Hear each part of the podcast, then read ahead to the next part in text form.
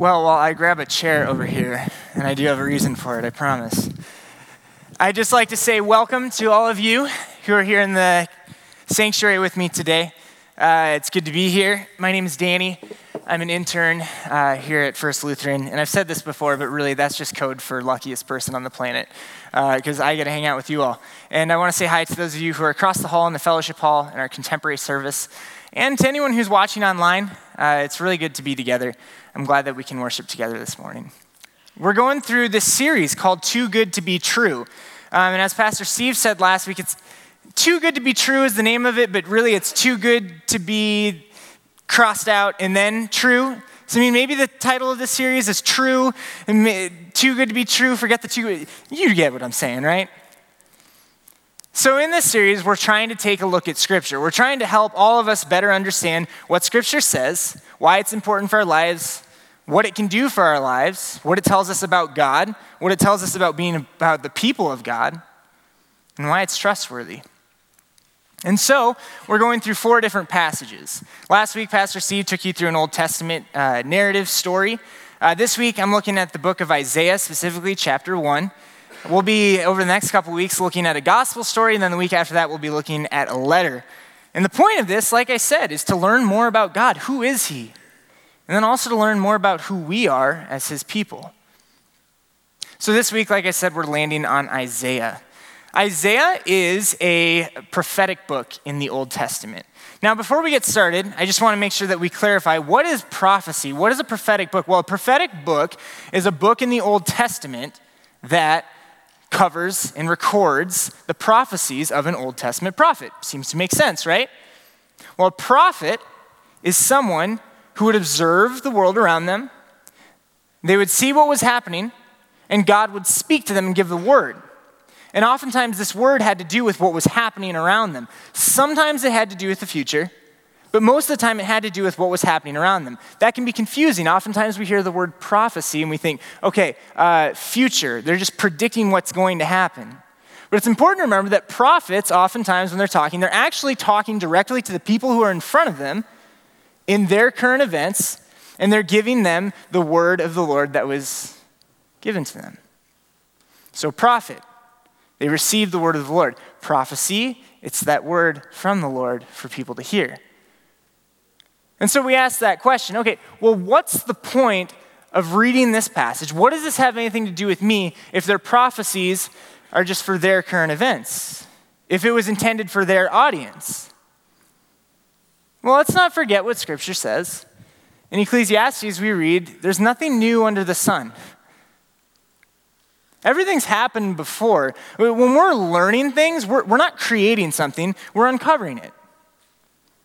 What was happening then is something that can be directly applied to what's happening now. it's important to see it through the lens of us as Christians today. We look back at these prophecies through the lens of knowing that Christ is risen from the dead. But we most certainly know that it can be applied today. Nothing's new under the sun. What they're dealing with are things that we're dealing with today. We're not creating something new, we're uncovering things. This doesn't even have to necessarily just be in Scripture to know that that's true. When we're answering all these questions in our lives, when we're studying, when, when we're coming up with new math equations, we're not creating something new, we're uncovering things. When we're learning more about science, we're, we're not developing new ideas, we're finding out how to heal people, we're finding out how things can come together and be built and how they can support a building and support people within that. We're figuring that out. We're not creating those ideas, we're uncovering those ideas. Those important questions what and how? We know the answers are out there, and so we try to go out and find them. The same thing can be applied into Scripture. But I would argue that Scripture is asking some more important questions. What and how, yes, very important. What and how, necessary questions to answer. What and how, they're fun questions to answer. But the questions that the Bible really takes us at is why and who? Why am I here? Who put me here? In these prophecies, we get great insight into that. As Christians, we believe, well, God put us here. He, he gave me a seat, He gave me a place. So I've taken it. I'm sitting. But that doesn't totally satisfy you, does it? Why do I have this place? Hmm. Can I ask you that question today? Why are you here? And that can be really broad, I get it. Why do I exist? But I'm going to ask that in a really narrow question right now, a really narrow way right now. Why are you in this room? Why are you willing to sit here and listen to my voice, of all people? That I don't know. If you're across the hall, why are you there? If you're listening to me and you're, you're watching me on a screen online right now, why? Why are you doing what you're doing right now? Why are you here? Why are you doing church today? Whether you're in this room, across the hall, watching online, why?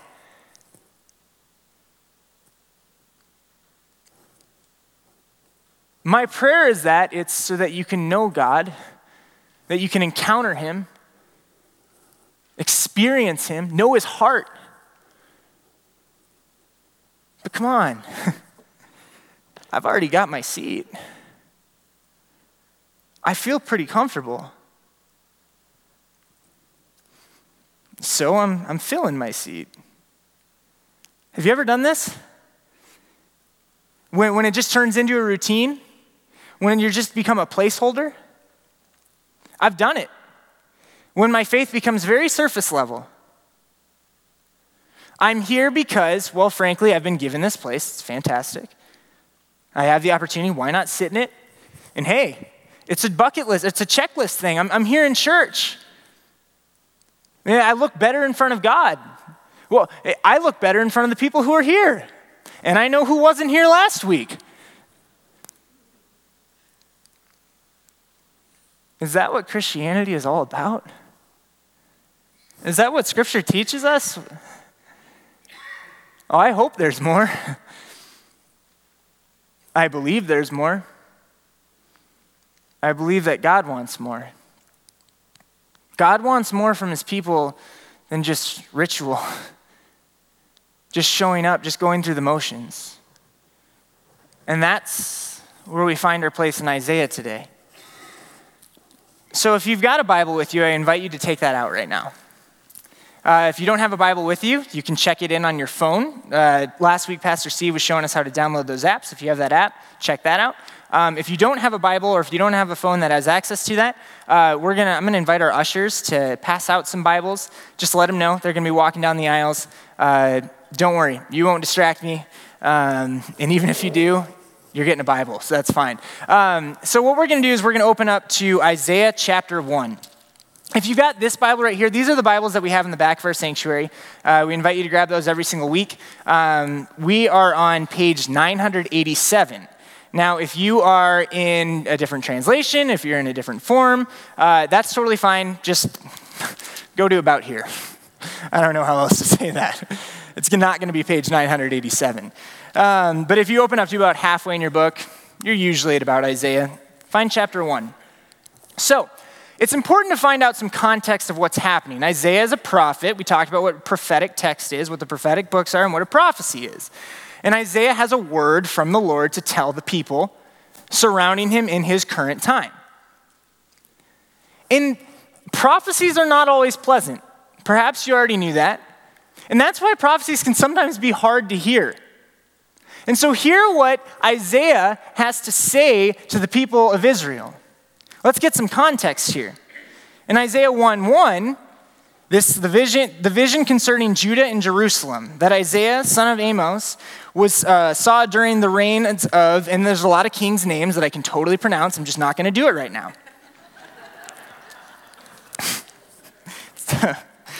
uh, Jotham, aha, yeah, whatever. All right. And so that gives us a little bit of context. If you want to check this out more in detail, what was happening that time, go over to 2 Kings, starting about chapter 15. Uh, we don't have time to go into that today, but that kind of sets a context. What's, what has happened is Israel, God's people, are splitting up. The northern kingdom is living really sinfully. The southern kingdom, Judah, they're headed in the same direction.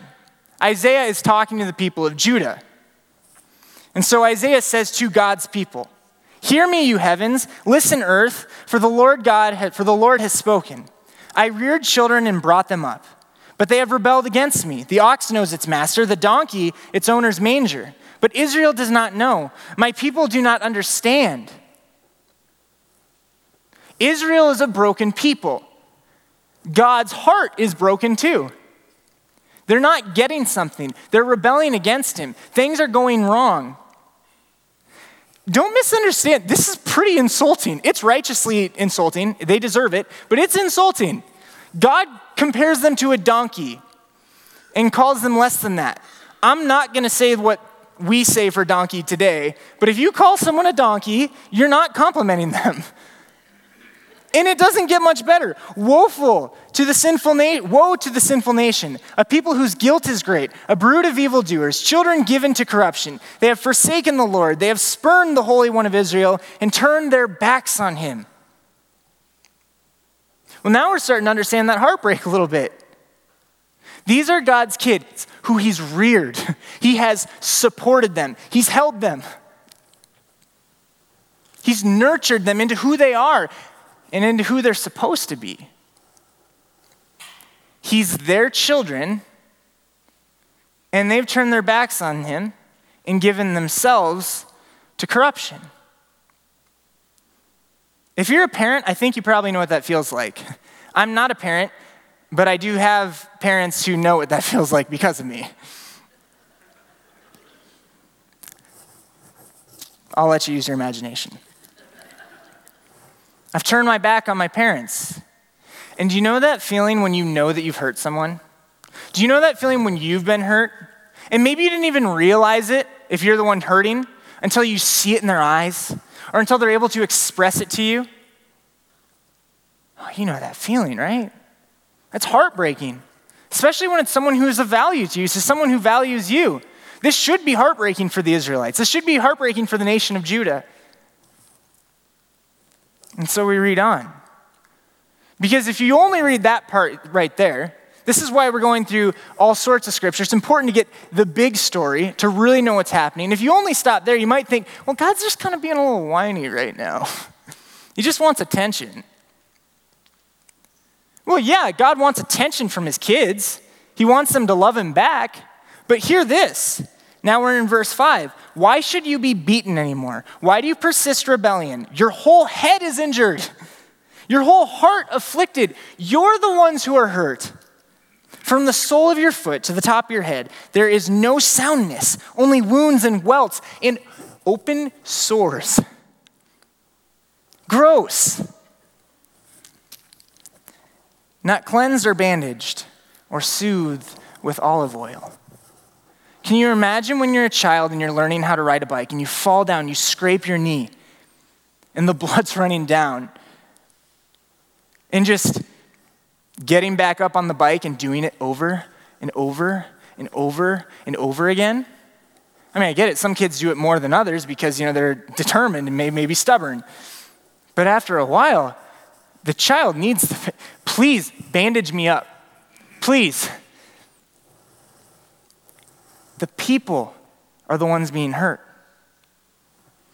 It's not that God needs them, He wants them. He's hurt because He cares about them so much that when He sees that they're missing what they need more than anything, that's why He's hurt. That's why He's broken. They've fallen away from Him.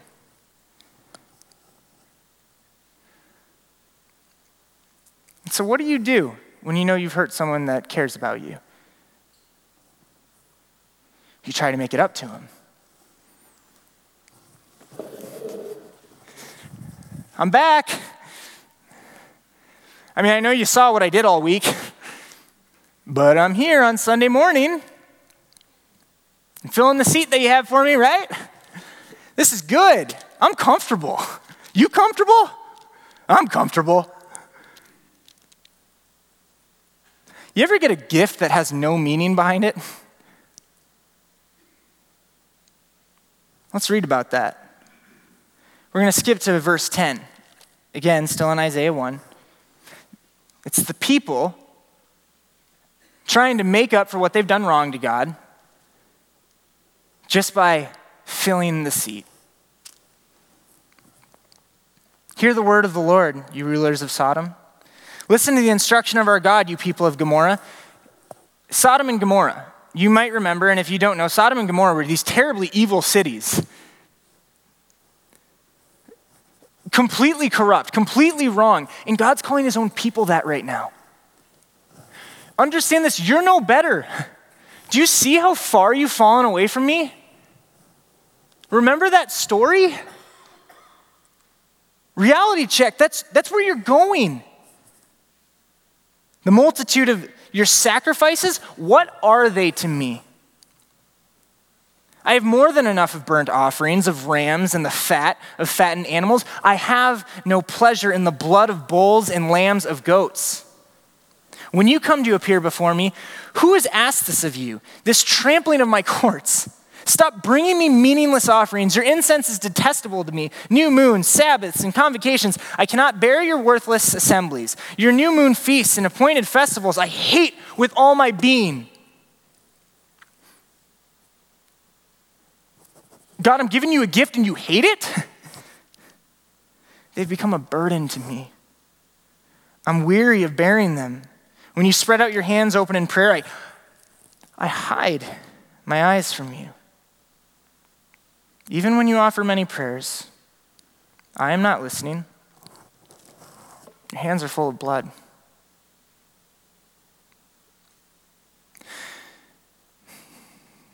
You show up to church, you fill the seat. I've been guilty of that. I look really nice. You know, I dressed up. I put on my, my Sunday's best. You know, as a kid, I would see my dad wear a robe or an alb most weekends. He's a pastor. And so the first time that I got to put this on, it was a pretty surreal feeling. I totally took a selfie in the mirror and sent it to my parents and grandparents. Look at me now. I think the remark was, get a stole someday, then we'll talk. Earn your stripes. Okay. See how nice I look? Now, what's underneath? It's not about how you look on the outside. God wants to know what's on the inside. Here's the secret He does know, He sees it. Are you willing to be honest about it? Or are you just going to try to keep on covering it up? I can put on this alb every single week and cover what's underneath and pretend like it's not real. Pretend like it's not happening. Just keep on doing the same thing over and over and over again, beating my head against the same wall, falling off the bike, r- scraping my knee, and doing it again, leaving my sores uncovered. I can be honest with God. See, God's not listening to these prayers because do you know what it's like to listen to a hypocrite, right? Well, God, how dare you shut me off? Well, you don't mean anything you're telling me. This isn't a healthy relationship. Have you ever had somebody betray you? You know, when you find out, like, oh, you told me one thing, but you did another. You told me one thing, but you said something else to someone else about me, and it made me look pretty terrible. You told me you care about me, but you told somebody else that you hate my guts. You told me you were going to do something for me, and you broke it, even though I've done everything for you. That's what God is saying to his people. How can I listen to your prayers? I can't I can't listen to those. I plug my ears. Sit in that seat all you want. Bring all the gifts you need that you think are going to help you. But they're meaningless to me, God says. It, it's of no significance. It's become a burden. It wasn't that long ago when I got invited to a wedding by a friend of mine, and I was pretty excited about getting invited. That I'm like, oh, it's really nice. I thought it was interesting because he called me to invite me instead of like saying me to save the date. And this wedding was going to be in a couple weeks, and I knew that he had been engaged for like six months. So I'm kind of like, oh, that's kind of weird. I wonder, whatever, I'm invited. That's really nice. And so I'm like, wow, thank you. He said, yeah, you know, there aren't a lot of seats, but uh, I want to make sure we invited you. Well, thank you. I must mean a lot to you. Well, he goes, actually, we had like seven people drop out. And so you were more of a backup, backup but we had an empty seat. And so we just thought maybe, just maybe, you probably have nothing going on. so don't just take that seat? I will take the seat and eat your cake. but it means nothing to me. See, God's not going to waste your time eating the bogus cake that you're offering Him. It means nothing to him. You really think God needs you in that seat? No, you need to be in that seat. No, you need to be experiencing God. Do you really think God needs your money? He's God. He'll work how He wants to work, He'll find a way. No, no, that's for you. That's for you to be freed from the burden of money. I'm just going to come up for communion, go through the, the motions. That'll do the job. But if you're really knowing God, really experiencing God, then you know I'm walking forward with everything I have. I'm being completely honest, and God, I'm giving it to you. Right now, I'm giving it to you. And I'm meeting you at your altar. I'm meeting you at the table. And I'm accepting your forgiveness. I'm remembering who you are. I'm remembering what you did for me. Well, that's a gift.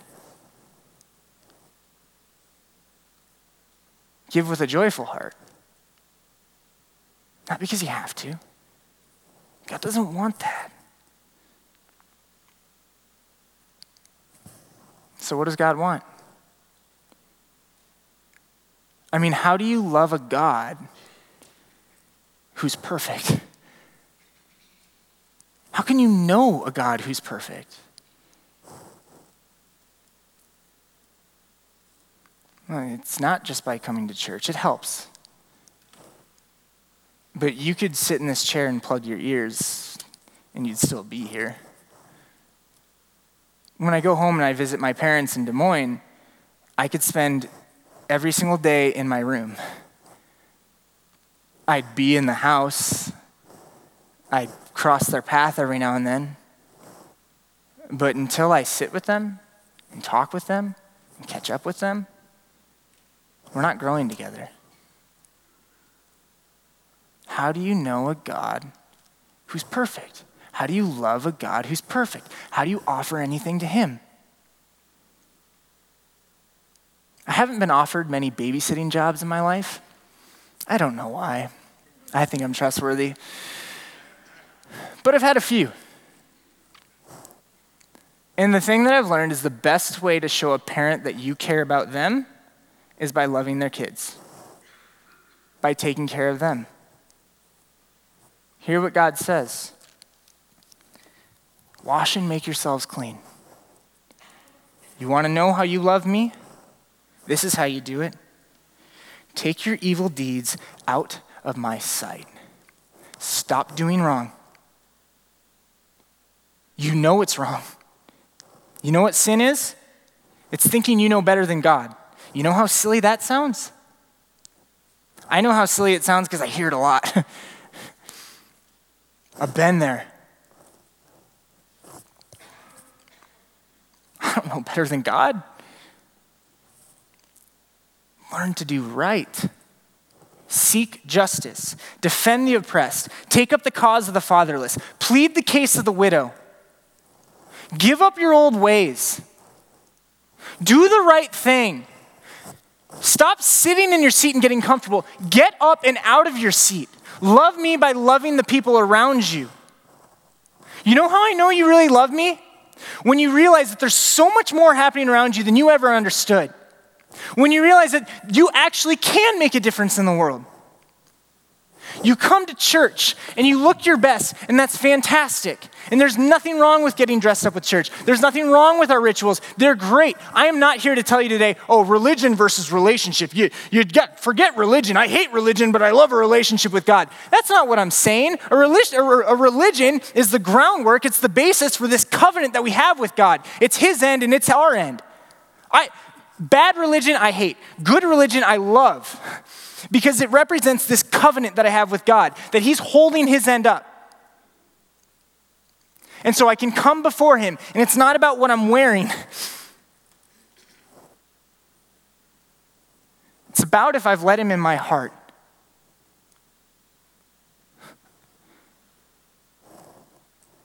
Stop doing wrong. Give up your old ways. Learn to do right. The oppressed, the orphans, the widows. Why don't you give them a seat? Why don't you see those who are homeless? Why don't you clothe your neighbor as yourself?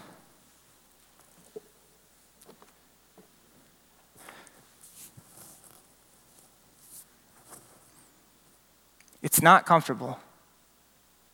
I don't look as good as I did 20 seconds ago. White's my color. It's dirty work. But it's the work that God's given us. Learn to do right. Now we're talking. Now we're talking. See, it doesn't all just end in doom and gloom with God. He keeps pushing through, He keeps breaking through. Because now in verse 18, come now, let us settle the matter, says the Lord. Let's settle it. Let's settle it. Let's go to court. That can be intimidating. Go to court with God? I don't want to do that. He's got everything on me. Though your sins are like scarlet, They'll be white as snow. Though they are red as crimson, they shall be like wool. You fall off the bike, and that red blood pours down. God says, let's clean that. You want to know what a life with me looks like?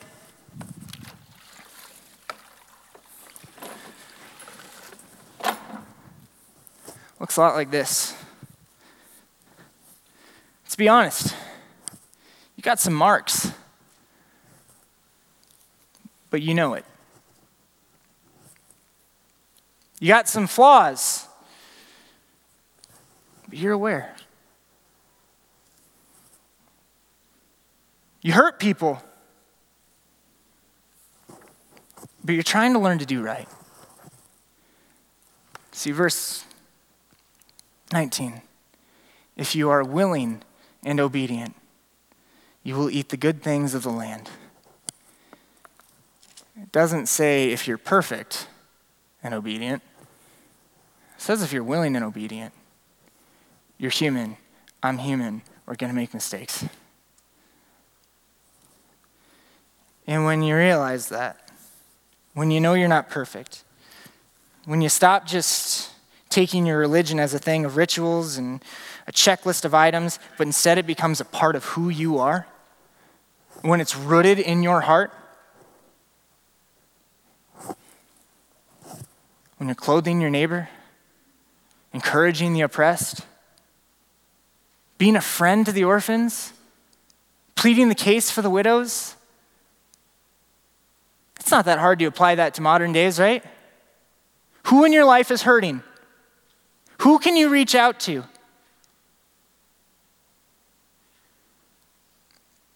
And what do you know about yourself? Where do you need to be cleaned? God's ready and willing.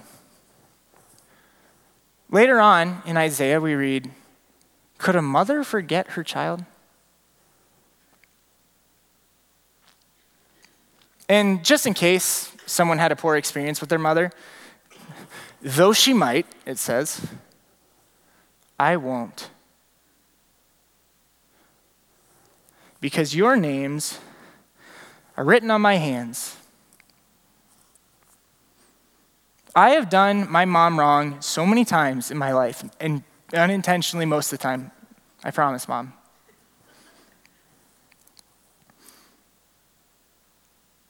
And she's always willing to forgive me. She's always willing to take me back.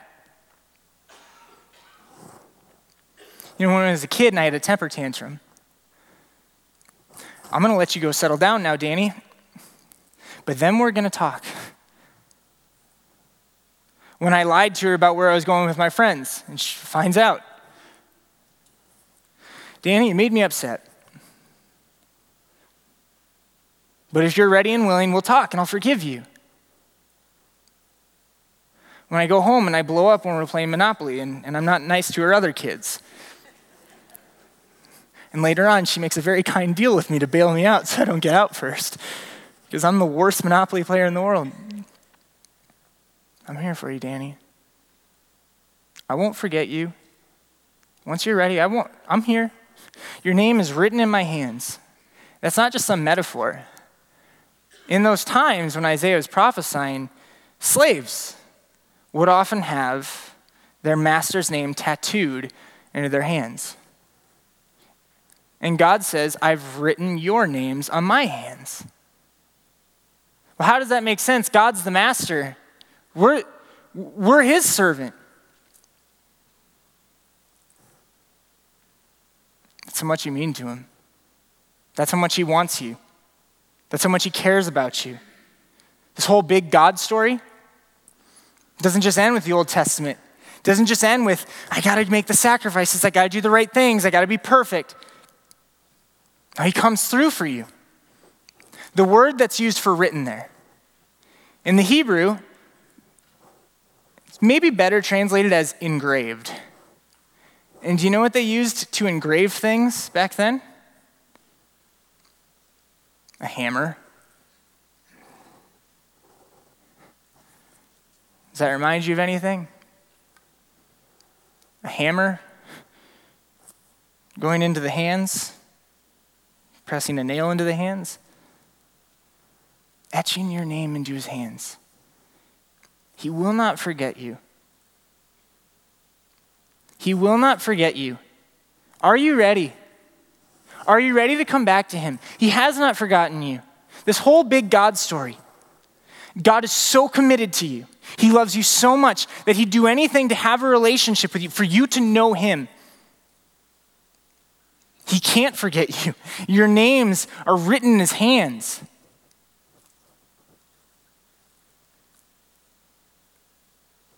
Now, don't you forget Him. Don't you forget why you're here and not just in this room, but why you're here,